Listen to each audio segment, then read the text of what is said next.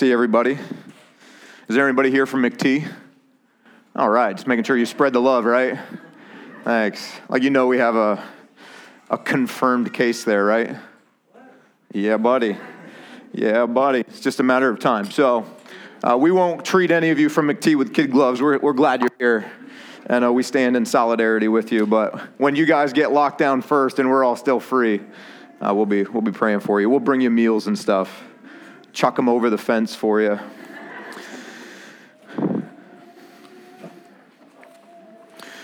So, we press on in our series entitled Counterculture Kingdom How the Gospel Changes Everything. And we've been learning that in Matthew's Gospel, uh, Matthew wants us to see Jesus as King. He wants his audience to understand that Jesus is the King. He's our rightful King as our Creator. Jesus is our promised rescuing King. There is no rescue uh, apart from Jesus. But though he is our rightful king and our promised rescuing king, Jesus is meek. He's a meek king. He came to serve. Though he deserves to be served, he came to serve and to rescue, not to be served. Jesus is the meek king. This morning, what we'll learn is this Jesus is our righteous king. Jesus is our righteous king. Uh, as Matthew said, um, I'm sorry, as Ben said, uh, the series is rooted in Matthew. Uh, Matthew chapter 5 is where we encounter the Beatitudes, and that's where, as he said, Jesus' Sermon on the Mount opens up. So the Beatitudes serve as the introduction to a chapters long Sermon on the Mount. And the Beatitudes are something of an inaugural address. It's really the first time that Jesus publicly gets up and speaks for a long period of time. So, this is Jesus as king giving his inaugural address. And in the Beatitudes, we see him detail what will be the primary values or the ethics of his kingdom. Every one of them are counter to the culture that we live in, everything about it is countercultural.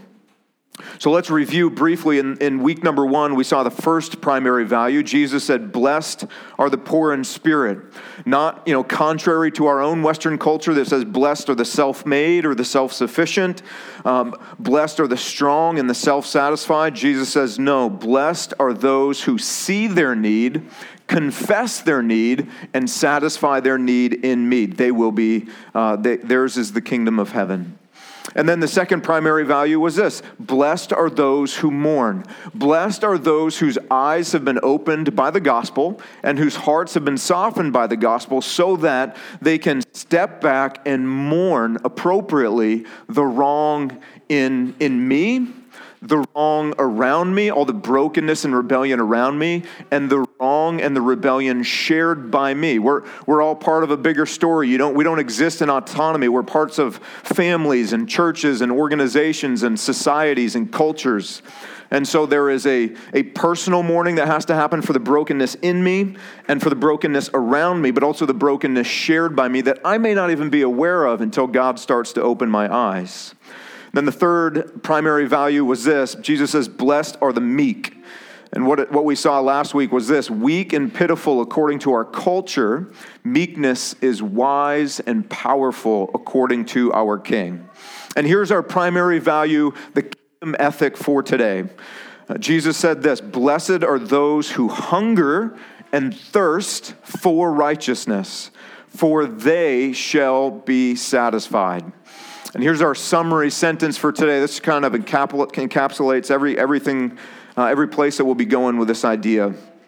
Only the pursuit of righteousness will satisfy my soul. Only the pursuit of righteousness will ultimately satisfy my soul.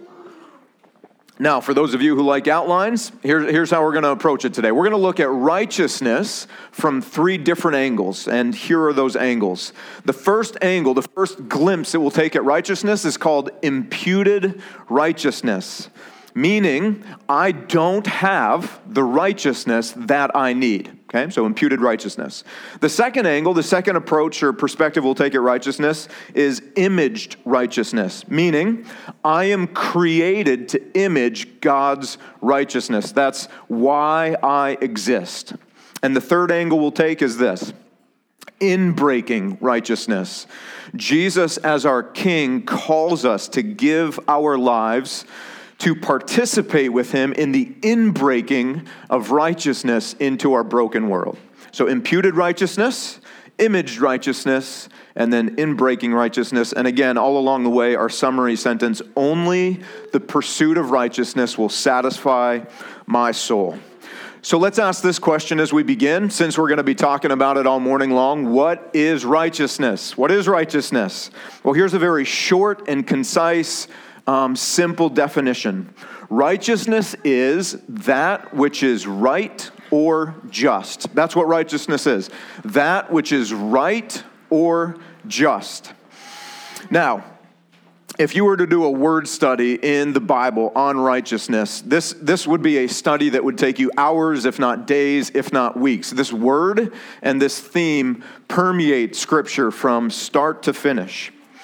And what you would see as you begin to unpack this theme of righteousness in the Bible is this righteousness is one of God's attributes. And uh, when we say attributes, what we mean is that's part of who he is as a person. It's a character quality of God. And if you've studied a little theology and you're, you're interested in, in knowing more about God, you know that he has communicable attributes and incommunicable attributes, okay? So those incommunicable attributes are those attributes that are his alone, and that those are the attributes that make him God. So for example, God is sovereign over all things.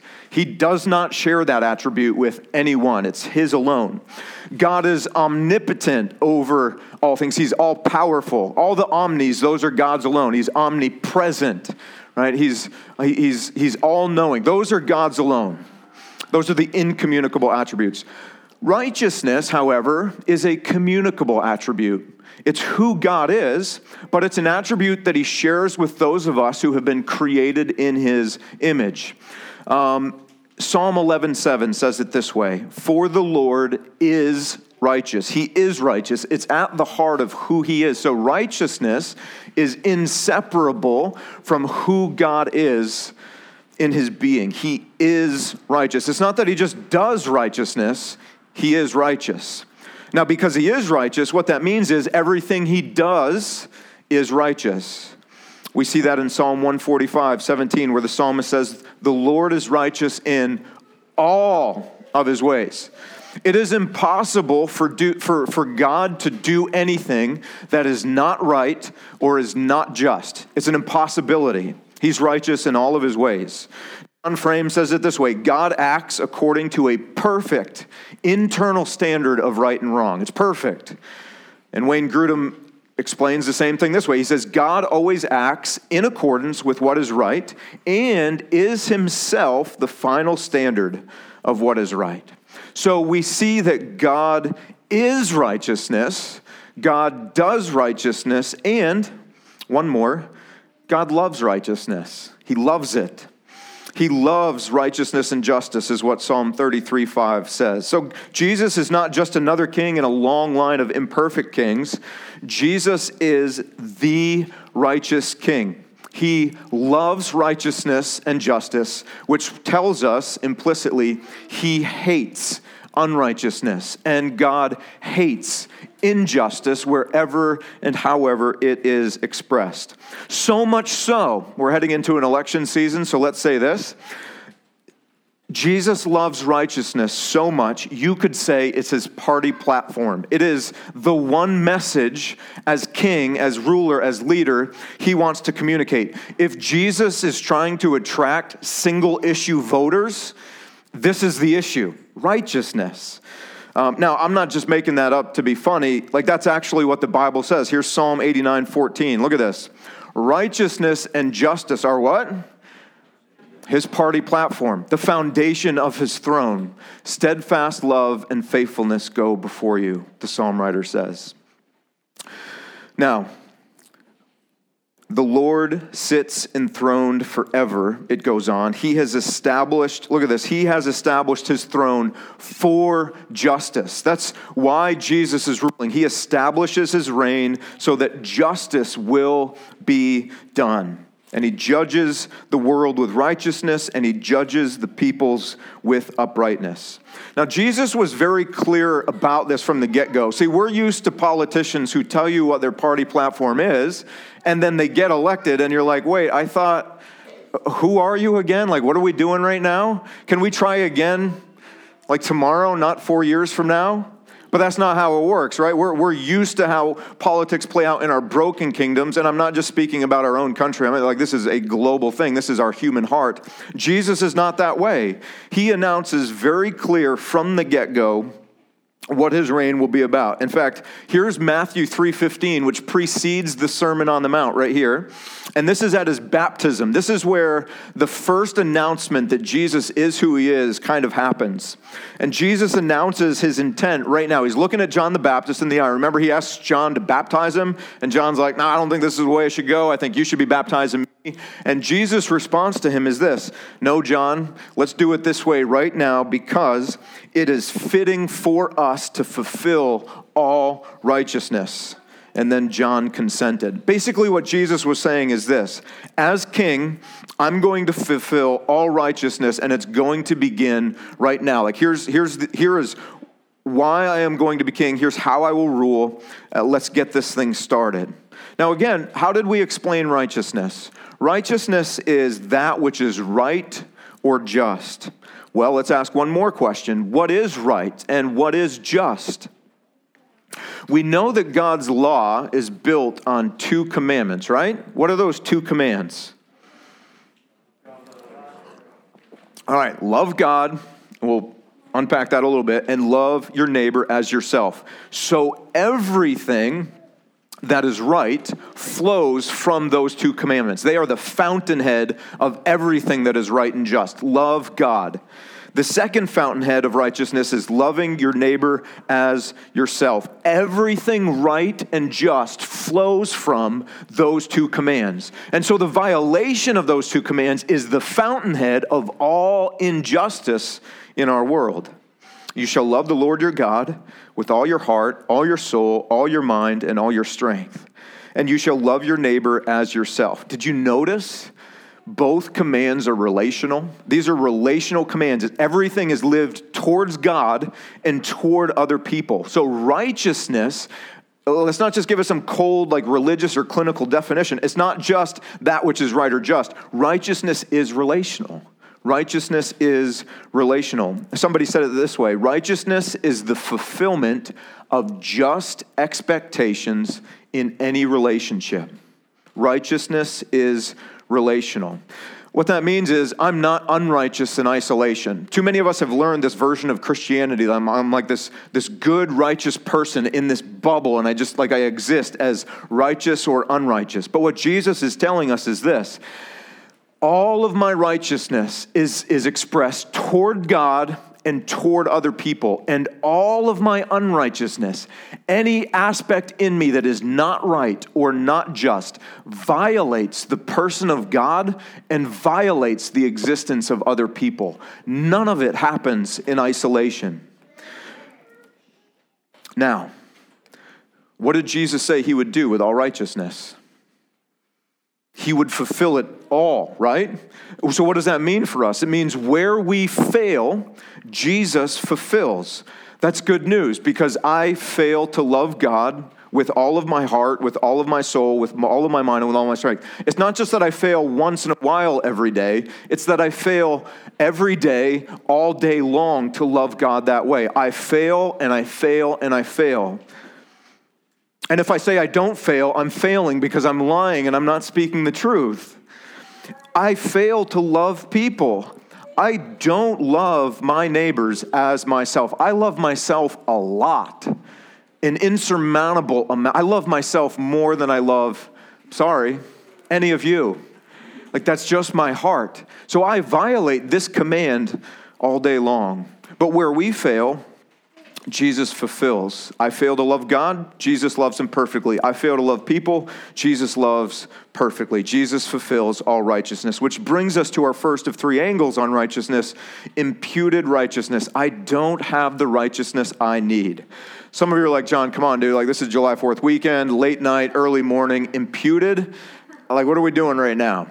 Uh, let's keep this simple. Uh, imputed is not a word we use a lot, but it really is a simple word. Imputed simply means to receive credit or benefit for something that is not mine. That's what imputed means. Let me give you an example. Last uh, summer, my family and I took a long vacation, kind of a mini sabbatical. And uh, over the course of the summer, I just I had this desire that kept growing and growing. I wanted to go back to Vermont, which th- that's where my roots are. My mom's parents live in southern Vermont in West Rutland and I wanted to start my run at their home and run from my mom's parents, my grandparents, up to my grandmother's log cabin in Orange, Vermont, or kind of near Barre. Uh, anyway, about 70 miles northeast from where my grandparents live. And I was going to spread it out over about three or four days and I was just going to carry my CamelBak and just see how it, how it went. There's a picture here. It sounds awful, but it really wasn't. So, this is the White River, and the White River kind of runs through the heart of Vermont. And, and that was essentially my course. I bathed in this river several times. It's recessed down off the road in case you're worried.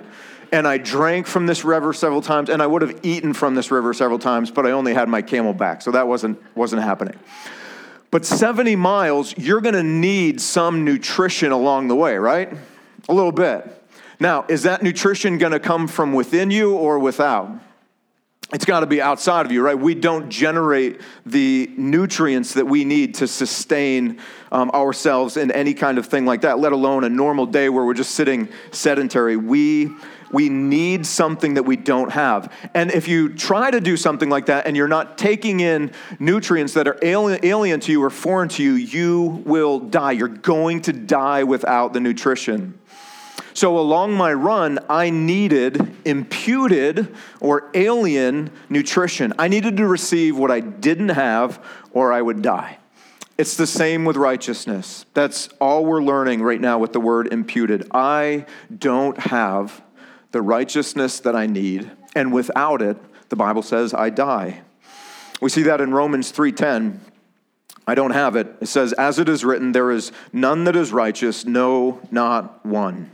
Now, some of us get a little concerned when we hear that because we're like, I don't understand that because I see people doing good or just or right things all the time and they don't necessarily have righteousness from Jesus. So, like, how do we square that? Well, this idea that we don't have the righteousness that we need does not mean that we're incapable of any good. People do good things all the time, they act justly and mercifully what that's saying, though, is that all of my good is polluted by my unrighteousness. That's what it's saying. But why? Why is, why is anything that I do actually good that's good? Like, why is it polluted? Well, while I don't have the righteousness that I need, here's what I do have according to the gospel I have an inherited unrighteousness. We see that in Romans 5:12 where it says sin came into the world through one man and death through sin and so death spread to all men because all sinned. So Adam sins, I inherit, every, every being after Adam inherits this unrighteousness, this broken justice and rightness. And we prove that we have inherited it by our own sin. Like we sin just like our father Adam did. So death spreads to all men because we all sin. So, what does that mean for us? That means deep in my soul, my sense of righteousness is broken. Rather than being oriented on God and who He is, now my sense of righteousness is oriented on me and my personal experiences. Rather than having my justice, my sense of justice centered on who God is and how He defines justice, justice now is centered on me and my own experiences in life. It's broken, it's corrupted, it's polluted. And since unrighteousness, my unrighteousness, leads to death, what I need is imputed righteousness from Jesus. And what did Jesus announce when he came? What did he say? I am going to fulfill all righteousness. And that's what Romans 5:18 says. It says, "Therefore as one trespass led to condemnation for all men, so one act of righteousness leads to justification and life for all men. For as by the one man's disobedience the many were made sinners, here's imputation right here. By the one man's obedience the many will be made righteous." So how do I gain this imputed righteousness? You can't work for it and you can't earn it. The gospel says you need to believe that Jesus is your rescuing king. In fact, all through Romans, here's what it says faith in Christ's work on your behalf is counted to you as righteousness. That's how you gain the imputed righteousness by faith alone. Now, remember when we said all righteousness or unrighteousness is relational? Well, it's relational for Jesus too and for the Father. This is deeply personal for our Father and deeply personal for Jesus. Peter writes it this way He says, For Christ also suffered once for sins, the righteous for the unrighteous, or we could say Jesus for John. Jesus, fill in your name. The righteous for the unrighteous, that he, Jesus, might bring us to God. That's 1 Peter 3:18. Jesus gives us this imputed righteousness so that he can bring me a rebel son back home to my father. I was a youth pastor a lot of years ago, and I'm still recovering and seeing counseling for that. Um, yes, uh, this week I watched a video by Anthony Bradley. It's on my, my timeline if you want to see it. I, I love it. It's brief, it's like two minutes long. But in it, he's, he's making, uh, I'm not going to try to explain it. At the end of the video, he wraps it up by saying, Dads, go get your sons. Dads, go get your sons. Our father sent Jesus to get his sons. Our Father sent Jesus to get his daughters, and Jesus went gladly, and Jesus went joyfully. And the imputed righteousness from Jesus brings us back home to our Father. So only the pursuit of righteousness will satisfy your heart. That's why Jesus said, Blessed are those who hunger, long for and thirst after righteousness. They will be satisfied. Because, listen, guys, in our rebellion, we hunger and thirst after everyone and everything but God with no true ultimate satisfaction. But when our hearts are awakened to the reality that we need God more than anything else, and in order to be with Him, I need the imputed righteousness of Jesus, then and only then will my soul be satisfied. So, imputed righteousness by faith in Jesus' work, I have the righteousness that I need. Okay? There's our first angle on righteousness imputed righteousness. I don't have what I need and I'm going to die, but by faith, I receive what I need from Jesus and I live. Second angle is this imaged righteousness, meaning I am created to image God's righteousness. D.A. Carson explains it this way He says, Righteousness is a pattern of life in conformity to God's will. Okay, righteousness is a pattern of life in conformity to God's will.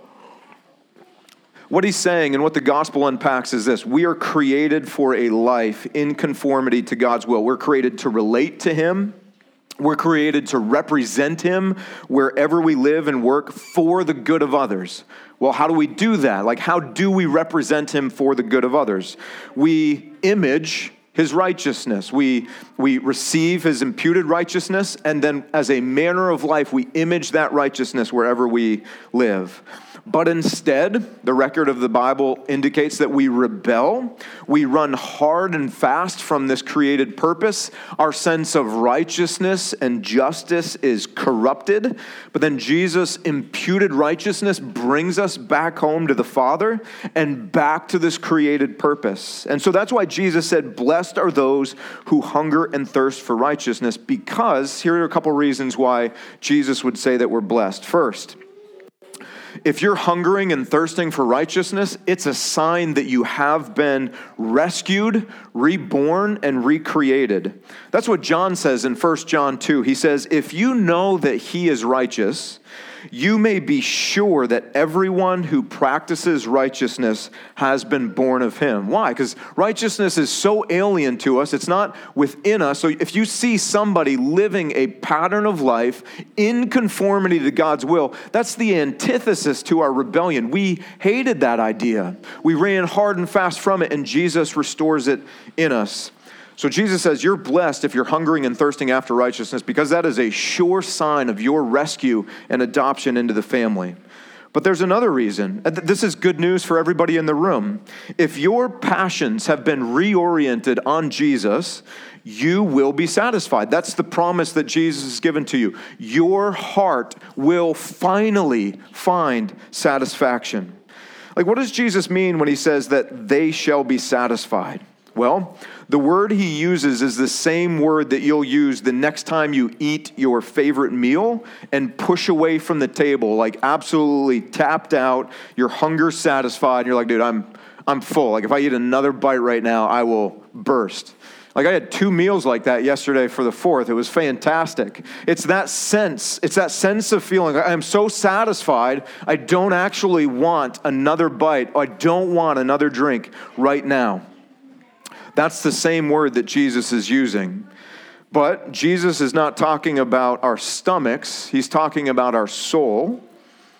So he's talking about the intense longings of our heart. He's talking about the gnawing aches of unmet desire. Jesus is talking to the person whose soul is starved. He's talking to you this morning. In the Psalms, we read this. This is Psalm 107 9. He satisfies the longing soul, and the, the hungry soul he fills with good things. Guys, your souls have longings this morning. Your soul is hungry. Listen, here's what the gospel is saying to us. This is important. Behind every dissatisfied soul are displaced desires. Behind the dissatisfaction in your soul this morning is a displaced desire. Every dissatisfaction I have can be traced to a displaced affection. See, what Jesus is saying is when we take our longings to Him or we take our disappointments to Him, He will satisfy our hearts. See, what we do is we trace all of our dissatisfaction or disappointment back to a person or an event. I'm dissatisfied because this person's name in the blank. I'm dissatisfied because, man, Okinawa, of all the places in the world I could go, Okinawa, right? We place them back to, we trace them back to circumstances.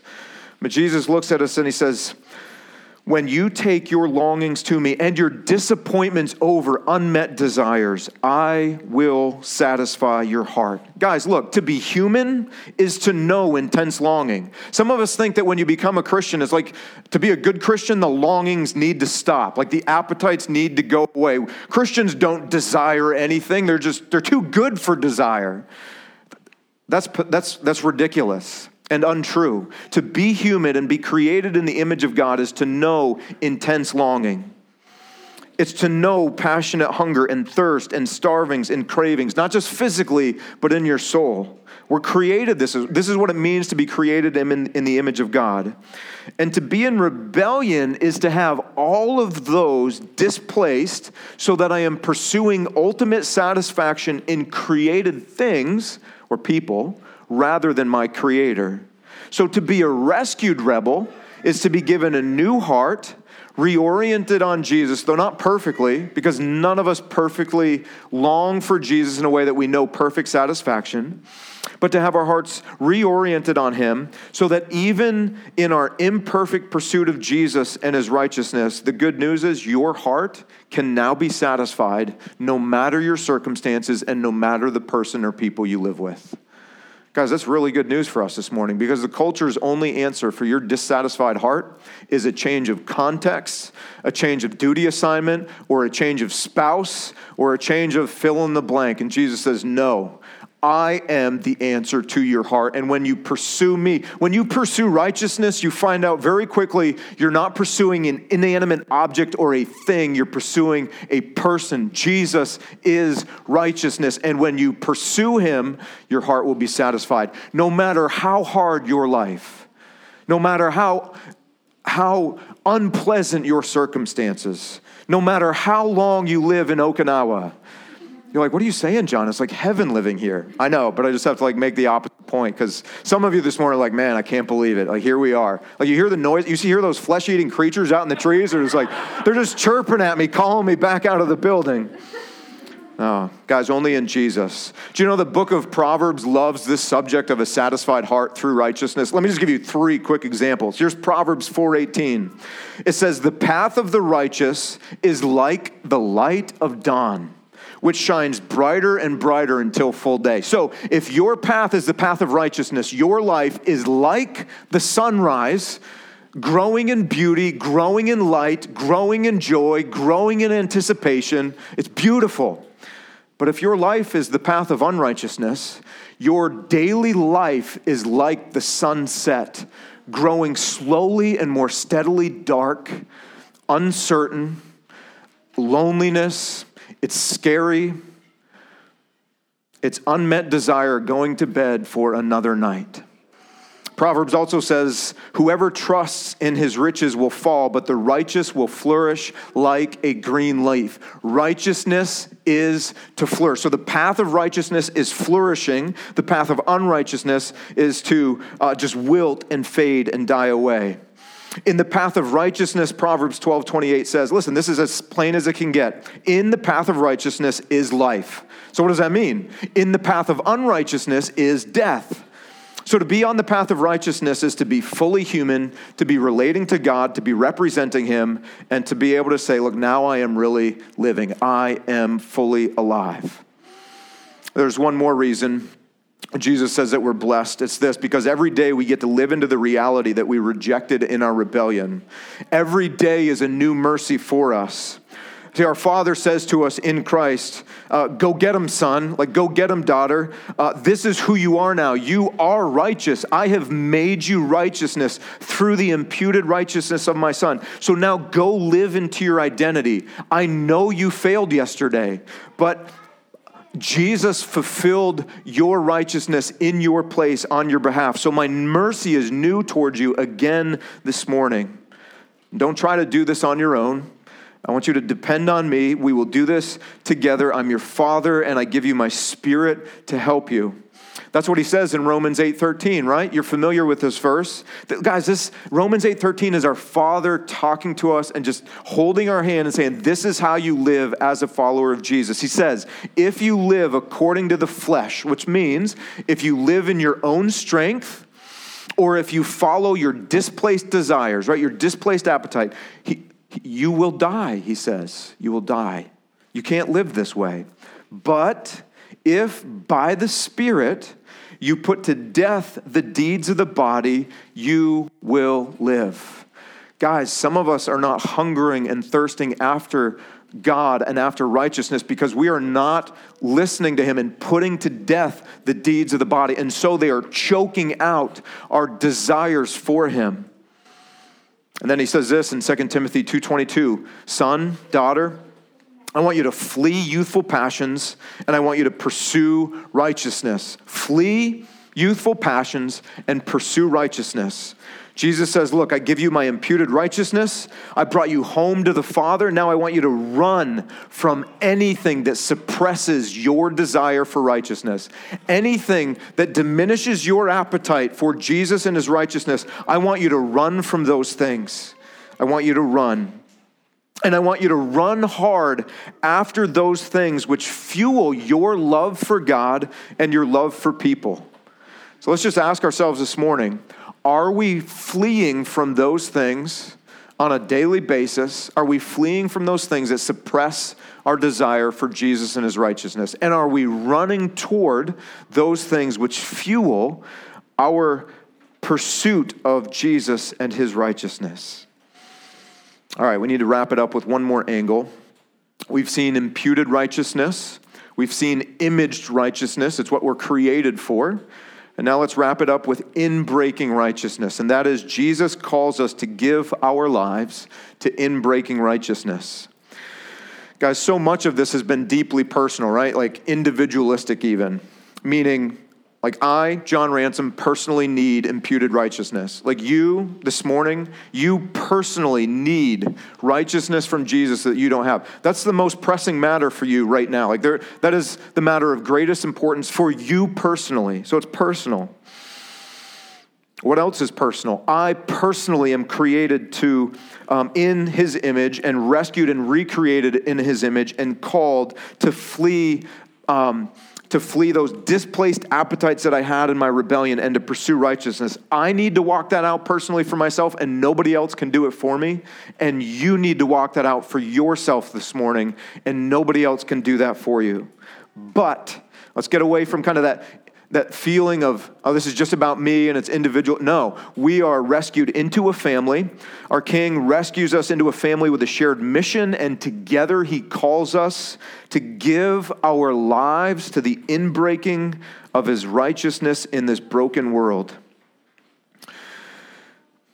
Guys, righteousness is a desire to see God's standards established and obeyed in every area of life, not just my own.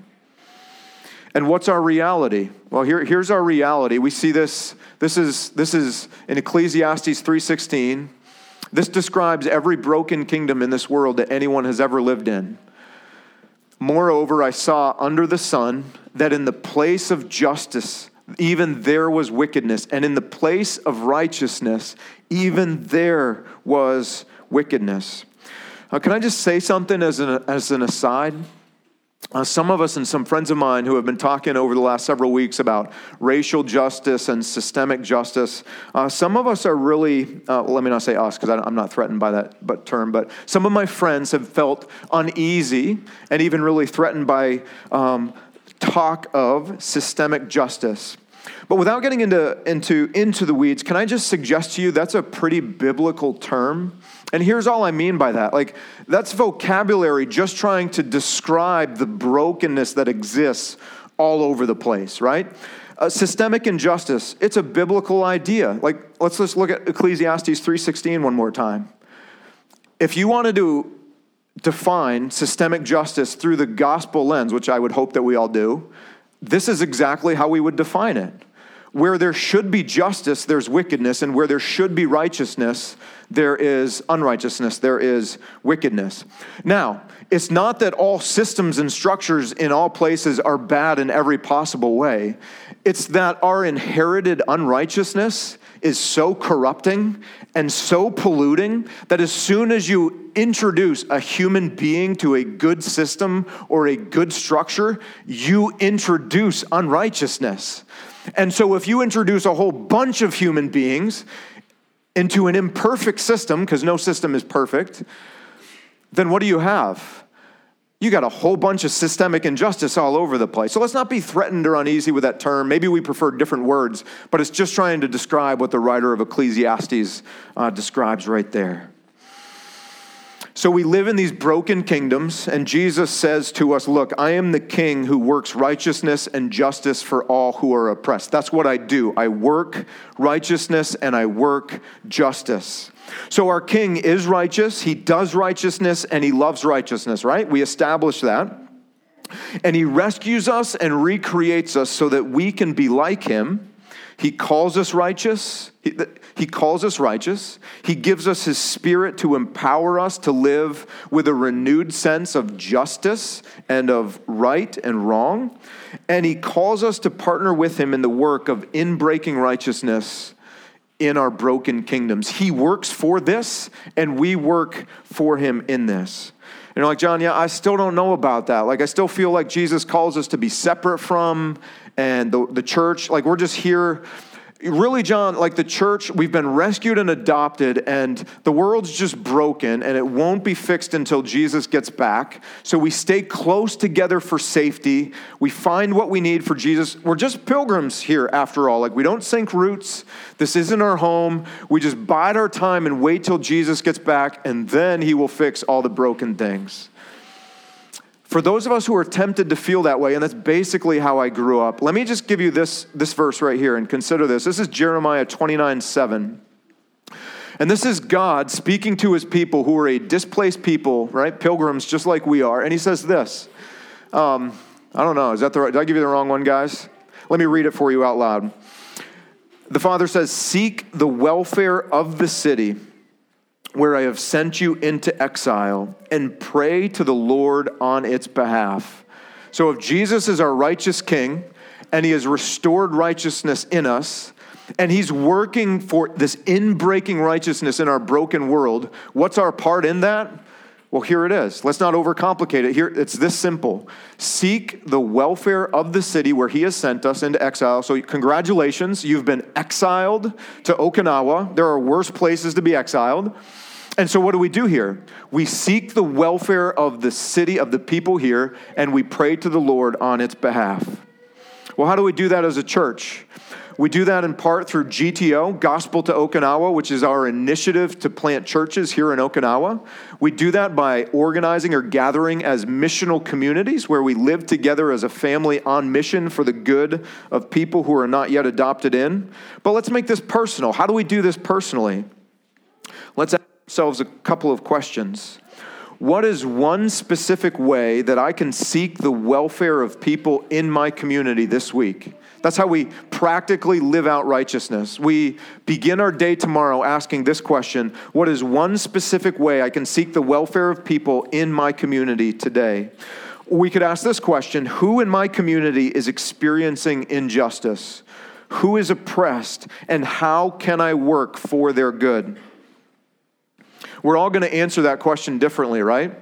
Sometimes the unhealthy pressure of social media makes us feel like we need to answer that question all the same way. And if I don't post on any on a certain given topic, then that's communicating that I don't care or I have to post so that I do care about topic X, right? You know the beauty of God's providence? God's providence really determines the way that we each answer this question because we're going to answer differently based upon the passions that God has given us. We're going to answer differently based upon the experiences that we have had in the past. Some of you care deeply about human trafficking. Some of you know very little about human trafficking, but you care deeply about racial injustice.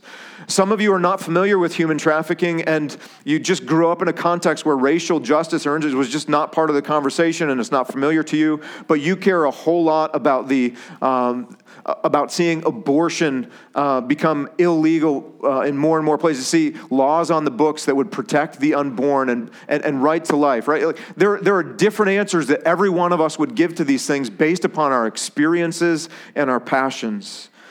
And God is providential over that. He will shape those passions in our pursuits for righteousness and justice in our lives. And as we pursue Him, He will make them clear to us. So let me just wrap it with this. What if I don't hunger and thirst after righteousness, right? Actually, let's just take the question mark off that. Can we just have a moment of honesty and say, I don't really hunger and thirst after righteousness, John?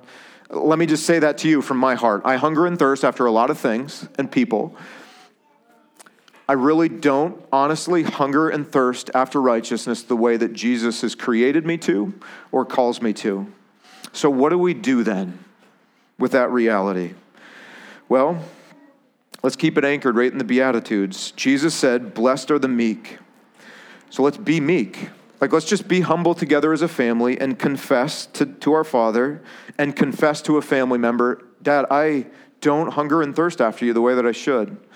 I just don't. So let's not pretend.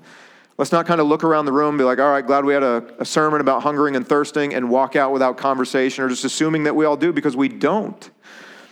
So let's confess. And then Jesus said, Blessed are those who mourn. Guys, we need to mourn this very real brokenness in us that we do not hunger and thirst after righteousness. That's mournful. It's what we're created for. And yet every day goes by and we don't mourn after a God who deserves us to be hungering and thirsting for him. We don't hunger and thirst for righteousness in us. We don't hunger and thirst for righteousness around us.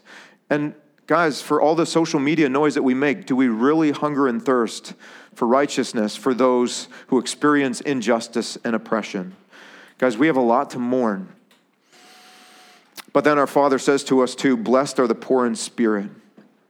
To be poor in spirit is to be needy. So let's be humble, let's be mournful, and let's just show up to our dad and say, Dad, I don't hunger after your righteousness the way I'm supposed to. I don't thirst, and I can't even generate that desire for myself. Like that's how broken I am in my inherited sin. Would you please give me renewed desire? Would you please stir up in me a longing for your, your righteousness? Give me the hunger, give me the thirst, because that's our only hope, family.